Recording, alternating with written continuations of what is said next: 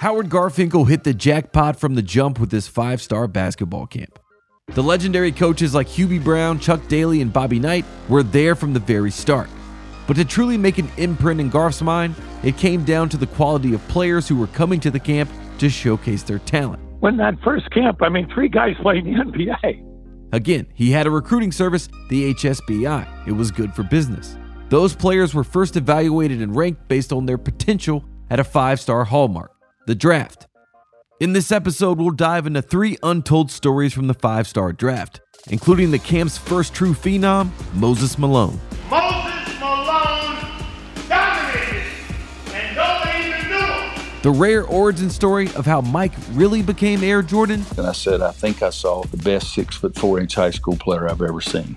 And I'll explain how a 5'3" point guard from Baltimore named Muggsy Bogues surprised everyone at the camp, even Garf.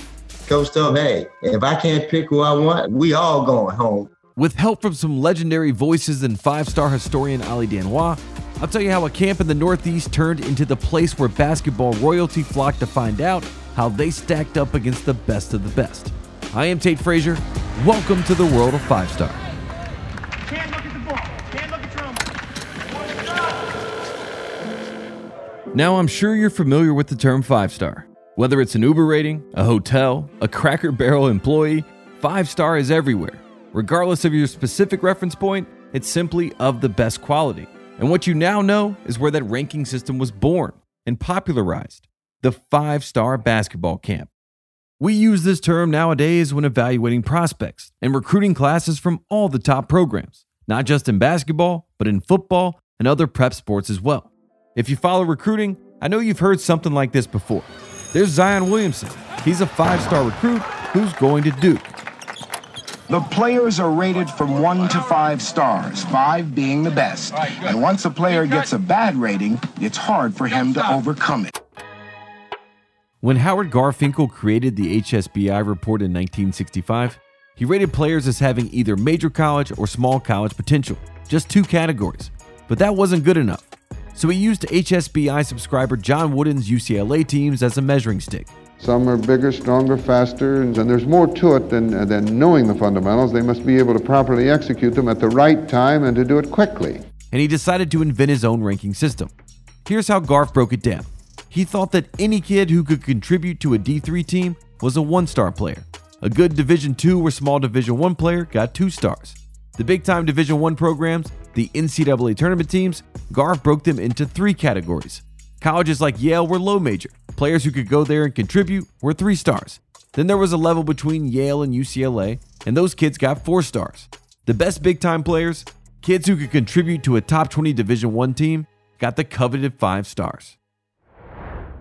Which brings us to our first major discovery at 5-star, when an unknown big man from the country showed Garf he should be playing in the pros. In the summer of 1973, the U.S. had just pulled out of the Vietnam War. We have all worked and prayed for. And Roberta Flack's Killing Me Softly was the longest-running #1 single. Just 7 years after the camp's inception, the first true five-star to attend came in the form of a shy 6'10" center from rural Petersburg, Virginia. And his nickname was Mumbles. No, I didn't make that up. Just listen to Hubie Brown tell the legend of Moses to the five-star camp in 1995.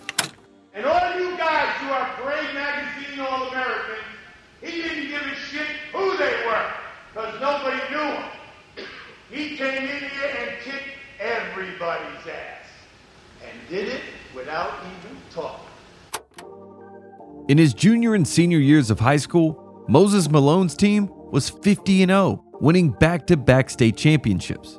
As you can imagine, this drew a lot of attention, especially from the top coaches in the region, like Lefty Driesell at Maryland and Stormin' Norman Sloan at NC State. One of Lefty's assistants at Maryland, Coach George Raveling. He didn't play against the best talent, and so when he would get the 5-star, this was like a final exam for him. So here's the thing. Moses had never played against anyone over 6'2" in his small town. So his high school coach wanted to take him up to Honesdale, Pennsylvania to see how he would fare against the best big men in the country.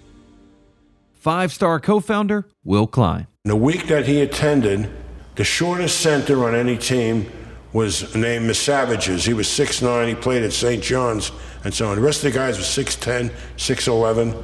And this big 6'10", 210-pound kid gets out of the car. And little do we know, he's going to set scoring, rebounding, and block shot records that nobody ever even came close to in one week. After the coaches watched all the players run through a tryout, Moses immediately passed the eye test. But that wasn't enough to solidify him as a can't-miss prospect. After all, this was a team game, so Moses needed a team. First things first, a five-star hallmark, the draft. Let me tell you how the five-star draft would go down. 12 coaches would pick a number out of a hat, and this would be your typical snake-style draft. Think fantasy football, 1 through 12, 12 to 1, and back and forth until all the players were off the board. In the early years of five-star, they would start with the big men, the centers, followed by point guards, then shooting guards and wings. You get the point. Garf, being the prideful scout that he was, always had a very particular, some might say biased way about what players should go where. The coach with the number one pick that week, Richie Pitino's old high school coach, Tom McCory, who happened to be in the dark about Moses Malone. I really had not heard of Moses because he came from rural Virginia, but everybody was telling me how good he is. And when I wound up picking the first pick, they almost broke my arm to make sure I picked him, and I did.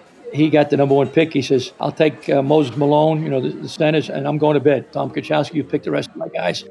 Moses would impress the early five-star fixtures, like former Virginia head coach who you just heard from, Pete Gillen, future NBA coach Mike Fratello. He was just a special player. Of course, Hubie Brown. He ran like the wind.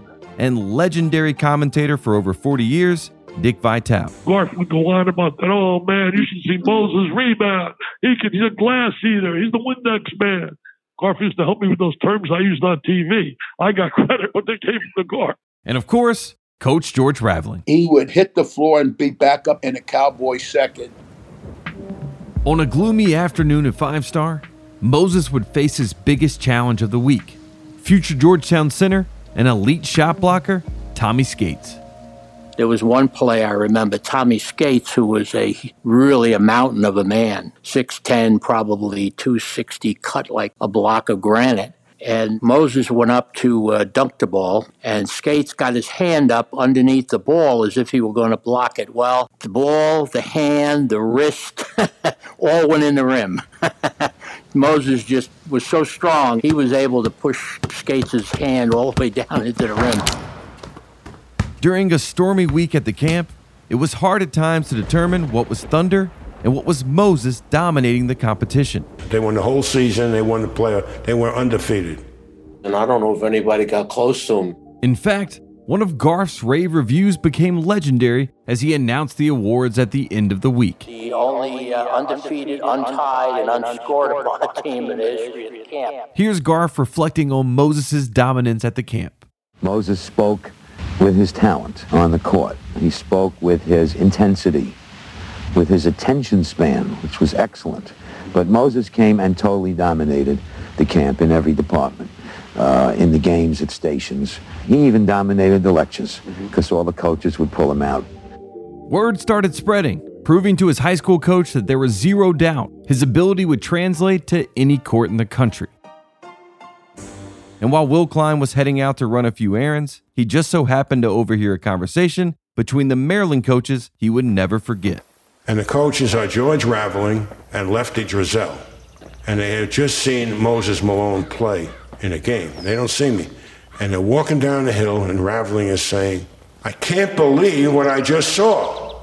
Every time a shot goes up, all I hear is whoosh, whoosh. That's Moses blocking the shot out to midcourt. In Lefty's mind, Moses had the potential to be the next Lew Alcindor. And that was really fitting. Isn't that right, Ali? Interestingly enough, Lefty Driesell made this promise that he was going to turn Maryland into the UCLA of the East. George Raveling was the recruiting coordinator and the assistant to Lefty Driesell. So Moses was actually at the Maryland campus in College Park for about a week. After a lengthy recruiting process, Lefty eventually got a commitment from Moses in the summer of 1974.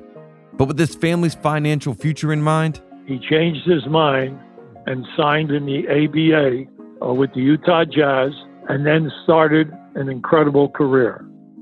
Before Kobe and KG and Dwight Howard, Moses became the first high schooler to go straight to the pros and became the player who helped bring Five-Star to the promised land, which makes sense since Garf always insisted Moses was the only player too good to be at Five-Star. His story at the camp would be told for years and years to come.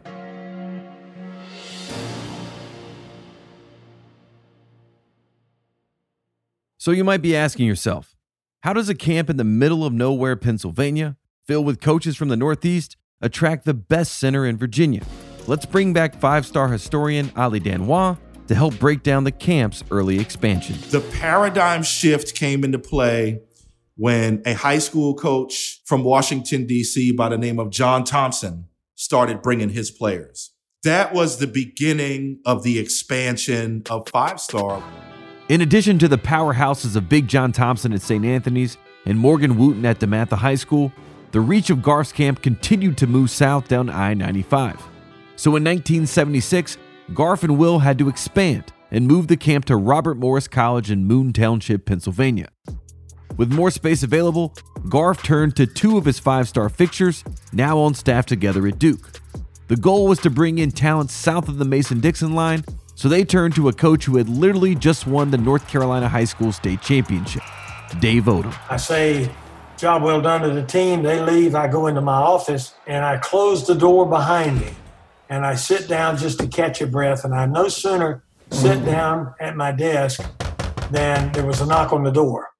And I gruffly said, come in.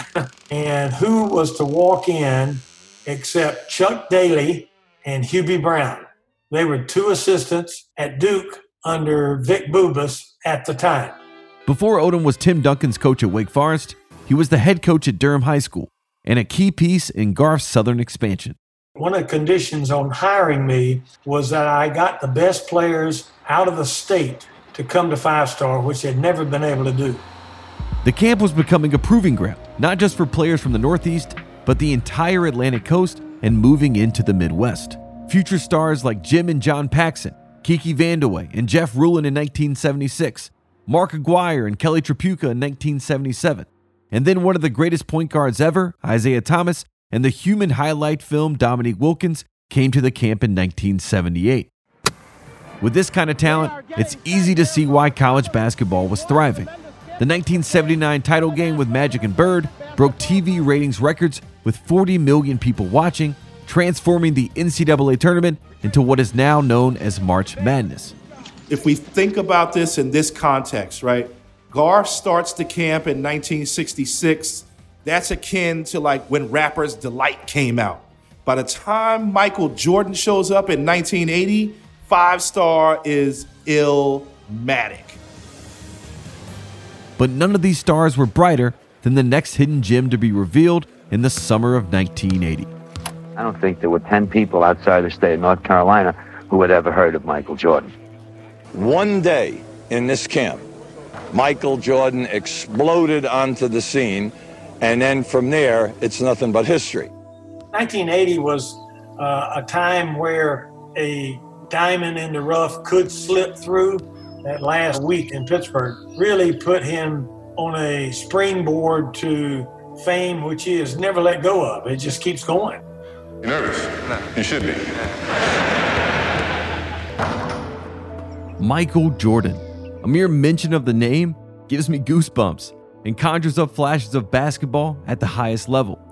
I've spent most of my life hearing stories of Jordan's legendary folklore, from hitting the shot in the 1982 title game to his 2 3-peats with the Bulls, or even saving the Looney Tunes in Space Jam, which I may or may not have thought was real at the time. What you're about to hear is one of the most unknown stories in his basketball journey. After he proved to his own high school coach that he was good enough to make the varsity team, Jordan had to prove to the world he was one of the top prospects in the country, a list he hadn't even been considered for before the summer of 1980. One of the men responsible for helping put Mike on the map, Roy Williams. We just knew he was a prospect, period. The end. We knew he was a prospect. Roy Williams was far from the Hall of Famer we all know now, Instead, he was a restricted earnings coach on Dean Smith's staff, driving around the state of North Carolina, selling UNC basketball calendars. As a part-time employee, this was a way for coaches to make some quick cash on the side. But that wasn't all you were up to, right, Coach? It was not just driving around and looking at parks and seeing who was playing or anything. It was a concerted and organized effort on my part and Eddie Fogler's part of trying to call and see if we could get kids to come to our summer camp. At this point in time, coaches weren't going to sleep at recruits' houses like Vic Bubas. Most of it was done by inviting top players to the school's official camp. We had gotten a call during that high school season from the athletic director at Hanover County Schools and told us about a kid that he thought had a chance. His name was Mike Jordan. So Carolina's top assistant coach, Bill Guthridge, went down to Wilmington to watch Jordan play. He reported back to the staff that it wasn't a great game to evaluate, but he had just seen a really athletic kid that took a lot of jump shots, and that was enough. I made the call to the high school and try to see if we get Mike Jordan to come to North Carolina's camp. As I mentioned before, Jordan was cut from his Laney High School team in favor of 6'7" Leroy Smith. Legend has it, Michael's mother, Dolores, shook salt in his shoes to preserve her son's basketball dreams. And sure enough, Mike Jordan shot up 4 inches just in time for his junior season. The first place he showed off his new growth spurt outside of Wilmington was at Appalachian State's basketball camp in the summer of 1978. Here's the head coach at App State during this time, another five-star fixture, Bobby Crimmins. These kids got out of a van. They threw some single dollars on the table. I don't know. They were trying to pay the camp fee with single dollars. It was a mess. But one of those kids was Michael Jordan. The next stop for young Mike Jordan was with Garf's old friend Dean Smith, who had the whole Laney High School team attend North Carolina's basketball camp. Here's Carolina assistant coach Eddie Fogler to tell you his first impression of Mike Jordan. One of my responsibilities were the gyms were open, the balls were ready, the lights were on. And I walked in, and it was before the actual camp started. There was a little pickup game going on, and this skinny 6'4", 6'5", 175-pound kid had his tongue hanging out of his mouth dunking. So when we sat down to dinner, Eddie Fogler said, "You see anybody that you really liked?" And I said, "I think I saw the best 6'4" high school player I've ever seen." By the end of that week at camp, I was going out after the camp with the coaches. And Pop Herring was Michael's high school coach who was working our camp. And every night I'm bragging to Pop about, "Oh, gosh, we want him. We love him, blah, blah, blah." And one night Pop said, "Well, he's going to another camp, but we don't know which one to choose, Five-Star Camp or BC Camp in Milledgeville, Georgia." Back then, there were two summer basketball camp options. Today, there's an entire AAU circuit. On one hand, BC Camp was known more as a showcase of scrimmages, with Larry Bird being their most notable camper. On the other hand, well, I'll let Garf tell you about Five-Star. Five-Star has never varied for 10 seconds in its concept, which is teaching. With that in mind, what'd you tell him, Roy? And I told Pop, I said, if he were my son, I would send him to Five-Star. Meanwhile, Mike was doing his own research. He asked his sweet mate at Granville Towers that week, Buzz Peterson, about his summer camp options. He said, "You going anywhere else?" I said, "Yeah, I'm going to Five-Star." He said, "Yeah, I've heard of Five-Star. How'd you get in?" And I said, "Michael," I said, "my high school coach, made some phone calls. It's one of the best camps in the country." He says, "I want to go to that camp." I said, "Well, I'm sure if you ask the coaches, they'll get you in." As serendipity would have it, Garf's right-hand man, Tom Konchalski, who he insisted was the greatest mind in the history of basketball, called to ask Roy Williams about a rangy athletic prospect on his radar. I said, "Tommy, there's going to be a surprise there because Michael Jordan is coming, and he is fantastic." He said, "Mike Jordan?" I said, "Yeah, Mike Jordan." And he said, "How fantastic?" And I said, "Tom, just understand, he's going to be one of the best players in the camp." All the stars aligned, and it was official. Mike Jordan was making the trip to Five-Star basketball camp. And to Dean Smith's benefit and the rest of the Carolina coaches, the camp was now 3 weeks instead of 1, and Jordan was slated to attend the week known as Pit 2. You see, week 1 was considered the showcase week. It featured top juniors from the Northeast like #1 prospect Patrick Ewing and the #1 player in New York City, Chris Mullin. Uncertain of how the newly 6'4" Jordan would fare, his coaches sent him to the second week, aka Pittsburgh 2. But don't get me wrong, there was plenty of top talent to test a young Jordan. Here's Coach Mike Fratello to tell you his first impression of Jordan. He looked like a young colt, you know, with those long legs and the strides. And you said, like, wow, he's going to really be an interesting athlete. The upcoming head coach at Pitt 2, Dave Odom, happened to be coaching less than 100 miles from Jordan's high school at East Carolina University. Coach Odom was responsible for setting up this week's five-star draft. The draft would usually go till 2 in the morning. The draft room this particular summer featured a list of top-flight coaches. Ralph Willard, Rick Pitino, Brendan Malone, just to name a few. Unlike Moses, though, Michael didn't have a reputation at this point in time, and he definitely wasn't supposed to be the best shooting guard in the camp. And Brendan that year picked number 1. Brendan Malone was an assistant coach for Chuck Daly's Bad Boy Pistons teams, and his son Mike Malone currently coaches the Denver Nuggets. Coach Malone was known for always being able to get a top pick in the draft. But his good luck almost ran out, as an unfortunate turn of events forced him to miss this year's draft. Here's the most honest man in the gym, Tom Konchalski, to tell you how it all went down. Brendan Malone's wife, Maureen, had a motorbike accident. She was okay, but it was like a day and a half in between the sessions, and Brendan wanted to go home to see. He asked me to draft his team. The draft this year revolved around a highly touted dynamic duo from Wichita, Kansas. Greg Dreiling, 7'1" white kid from Cape and Mount Carmel High School, who went to Kansas and ended up playing for the Pacers for many years. And Aubrey Sherrod, from Wichita Heights High School. Lefty, about 6'3". People considered him the top shooting guard prospect in that camp. The duo of Dreiling and Sherrod dominated the five-star camp together the year before, and they played for Coach Brendan Malone. Don't take my word for it, though. Here's Aubrey Sherrod. Dreiling, at the time, really was the top high school player in the country, him and Patrick Ewing. With the draft order set, it looked like Brendan Malone's version of running it back with Dreiling and Sherrod was all but a lock. First, he picked Dreiling. But when it came to picking the guards, Konchalski had his own plan. Well, the next morning, he comes down and flies back in, and he's walking down to the dining hall. He says, show me the team you drafted for me. So you took Dreiling? Yes. You took Sherrod? He said, no. He said, who do you take? Mike Jordan. And his response was, who the F is that? Brendan gripped him and said, who is this Mike Jordan? You could have taken Aubrey Sherrod. You could have taken somebody else. And Tommy Konchalski says, just give it a chance. I think you'll like it. But seriously, Tom, why'd you take Mike Jordan? Because I saw him in tryouts. Needless to say, Brendan Malone and the rest of the five-star camp was about to find out on a rainy day at Robert Morris. In that camp, I remember, you know, Michael Jordan coming, but nobody knew much about him. They heard he was a good player. When he got there, he just, you know, was unbelievable. Took over the camp, was dominating. He was always zeroed in, you know what I mean?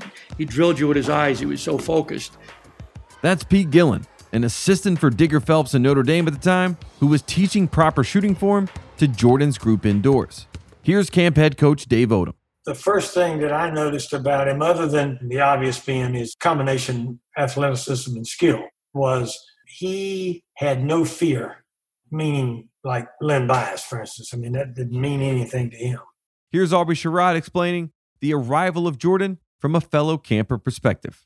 You could just always sense how Michael was very competitive in practice, and you just kind of picked up off that. Either you get picked up or, honestly, you just get embarrassed. A lot of players in Pitt 2 saw Jordan's competitive ways. Legend has it, in one game, he scored 40 points in a 20-minute stretch. Pitt 2 officially turned into the Mike Jordan show, or so the story goes. Bottom line, Brendan Malone wins the championship again, and the rest is history. Here's Tom to break down all the accolades Jordan collected that week. He won the one-on-one, he was the leading scorer for the week, and he was the MVP of the Orange-White Classic, the All-Star game. There were 5 awards, he won all 5 of them. Jordan's sweep of awards at Pitt 2 confirmed Tom and Garf's suspicions.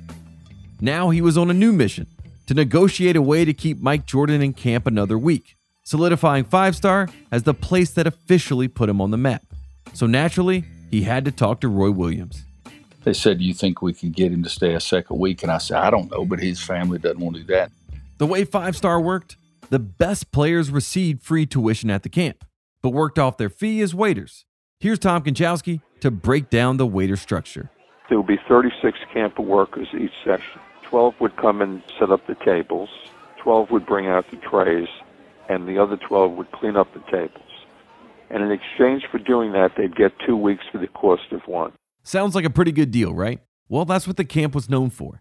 Here's how a negotiation with Garf would usually go down. Give you 3 weeks for half price. All right. Next summer. I'll call you during the winter. You think about, you know, if you want the 2 or the 3. 3 would mean the next. I don't want you 3 weeks in a row. It's too hard. This is quite a contrast compared to the treatment of elite recruits we see today, especially on the AAU scene. Here to explain, former five-star camper and two-time national champion at Duke, Grant Hill. The elite players, you were on scholarship. And so it was an honor to be on scholarship, you know, and part of it was you had to serve the meals. And you'd serve meals, you'd clean up, you'd wash down the tables, discard everybody's stuff. You were exalted and put on a pedestal if you were invited to be a server. Just as Jordan had found his footing at five-star, Pitt 3 would serve up another challenge with the arrival of one of the top sophomores in the country, Maryland's future prize recruit, Lenny Bias. But at this point in time, the Terps were all over the emerging Jordan, especially head coach Lefty Driesell, of course. They had fallen in love with Michael. And Michael and I were talking one day. He says, Buzz, everywhere I go, I said, watch this, you know what? So, you know, he breaks and goes off his group. I'm with my group. I look over there, and there's like 3 of them there just knocking people down. I can remember Lefty Driesell trying to talk to him after a game and almost tripped down on 3 steps. He was so excited to go try to, which we were not supposed to do, Coach Driesell. But Pitt 3 wasn't all smooth sailing for Jordan. A nagging ankle injury forced him to miss 4 of the 8 regular season games. But luckily for him, they made up a new rule. That's when five-star put in the rule to qualify to play in the All-Star game, you had to play in 50% of the games, which he made. And he was the MVP of the All-Star game for the 2nd week in a row. He was the best player in camp. With 7 awards over his 2 weeks at five-star, Jordan had proven his 5+ status to Garfinkel. Now he was in the conversation as one of the best prospects in the country, exactly what Jordan came to the camp to prove. And it was something not even in the realm of possibility just a few months earlier. Again, nobody knew who Mike Jordan was. So much so that Garf was already making phone calls on his behalf. And Howard Garfinkel, when he saw him the first time, his first game, went to little office at Robert Morris and called Dave Kreider, who used to do the high school section for Street and Smith. Dave Kreider was the editor of the Street and Smith Yearbook, which was the preeminent publication that listed the top 650 high school prospects in the country. Garfinkel called him and told him matter-of-factly that Street and Smith's rankings would have no credibility if Jordan wasn't listed. And Dave Kreider said, who? Not only will he be on the first team, but we had to get all the copy to the printer 10 days ago. He wasn't even in the magazine. I remember getting that Street and Smith magazine that year, and they had 500 guys listed, and Michael was not listed. Despite not being listed in Street and Smith, the word had gotten out on Mike Jordan. So all of a sudden, Dean Smith found himself recruiting against the likes of South Carolina, NC State, and Lefty Driesell at Maryland, all looking for Jordan's signature on a letter of intent. When Michael's dad picked him up, they stopped in College Park, and they did an unofficial visit at the Maryland on the way back home. This wasn't good news for Roy Williams. Because Garf said Roy Williams called us, and then Roy Williams talked about Michael and told Michael he should come to our camp. And, you know, Garf gave me credit for years. Coach Smith said, why did you tell him to go to five-star? Why didn't you just tell him he didn't need to go anywhere? I said, Coach, that was not a choice. It was either going to be A or B. Fortunately for North Carolina, they had nothing to worry about. No team had the personal touch and relationship that Roy Williams had with the Jordan family, especially Michael's father. Those parents were unbelievable. I mean, I even had in my home a wood stove that Michael Jordan's dad built me. We talked earlier about when I was selling calendars. Mr. Jordan in Wilmington area knew so many people, and Mrs. Jordan working at the bank. And so it was a family thing. If you thought you were going to get Michael to say he wanted to go to your school without having mom and dad on your side, you had no chance. Jordan went on to hit the shot over his fellow five-star alum Patrick Ewing's Georgetown team in the 1982 national title game. From that point on, with Jordan and Ewing becoming stars in their own right, it was no secret that Garf's camp was officially the place to be in basketball. There are so many things about MJ's five-star story that underscore the novelty of the camp. From the competition, to budding rivalries and recruiting implications, to the top players in the country serving food on scholarship in the dining hall. Like both Moses and Michael, Our third and final discovery story revolves around the five-star draft. This story starts when Dunbar High School head coach Bob Wade decided to drive a van of his talented future NBA players from Baltimore up to Moon Township, Pennsylvania. We had the likings of the late Reggie Lewis, may rest in peace, went on and played for the Boston Celtics. David Wingate played him for Philly, as well as 15 years in the league. Of course, Reggie Williams. But there was so much talent that came through there. That team featured a 5'3" phenom point guard who Garf once called the greatest peanut since Planters. And his name was Tyrone Bogues. But everybody just called him Muggsy. We was fortunate enough to win, of course, 59 games and number one in the nation. So we was blessed to have a coach like Coach Wade because he had to manage a lot of egos. What seemed like a normal week hit the fan real quick during the draft when Bob Wade got the first pick. Which means he's going to get the best point guard and the weakest center. Remember, Garf and Tom had a very particular view on how the draft should go down based on their scouting. And of course, Bob Wade picked his guy. Muggsy Bogues. Now, I'm sitting there watching. I never say much. Right, whatever you say. But that pick didn't sit so well with Garf. I said, whoa, time out. Bob, can't do that. This kid's 5'3". I know he plays for you, but he's not on Tom's list. He's not on the 10.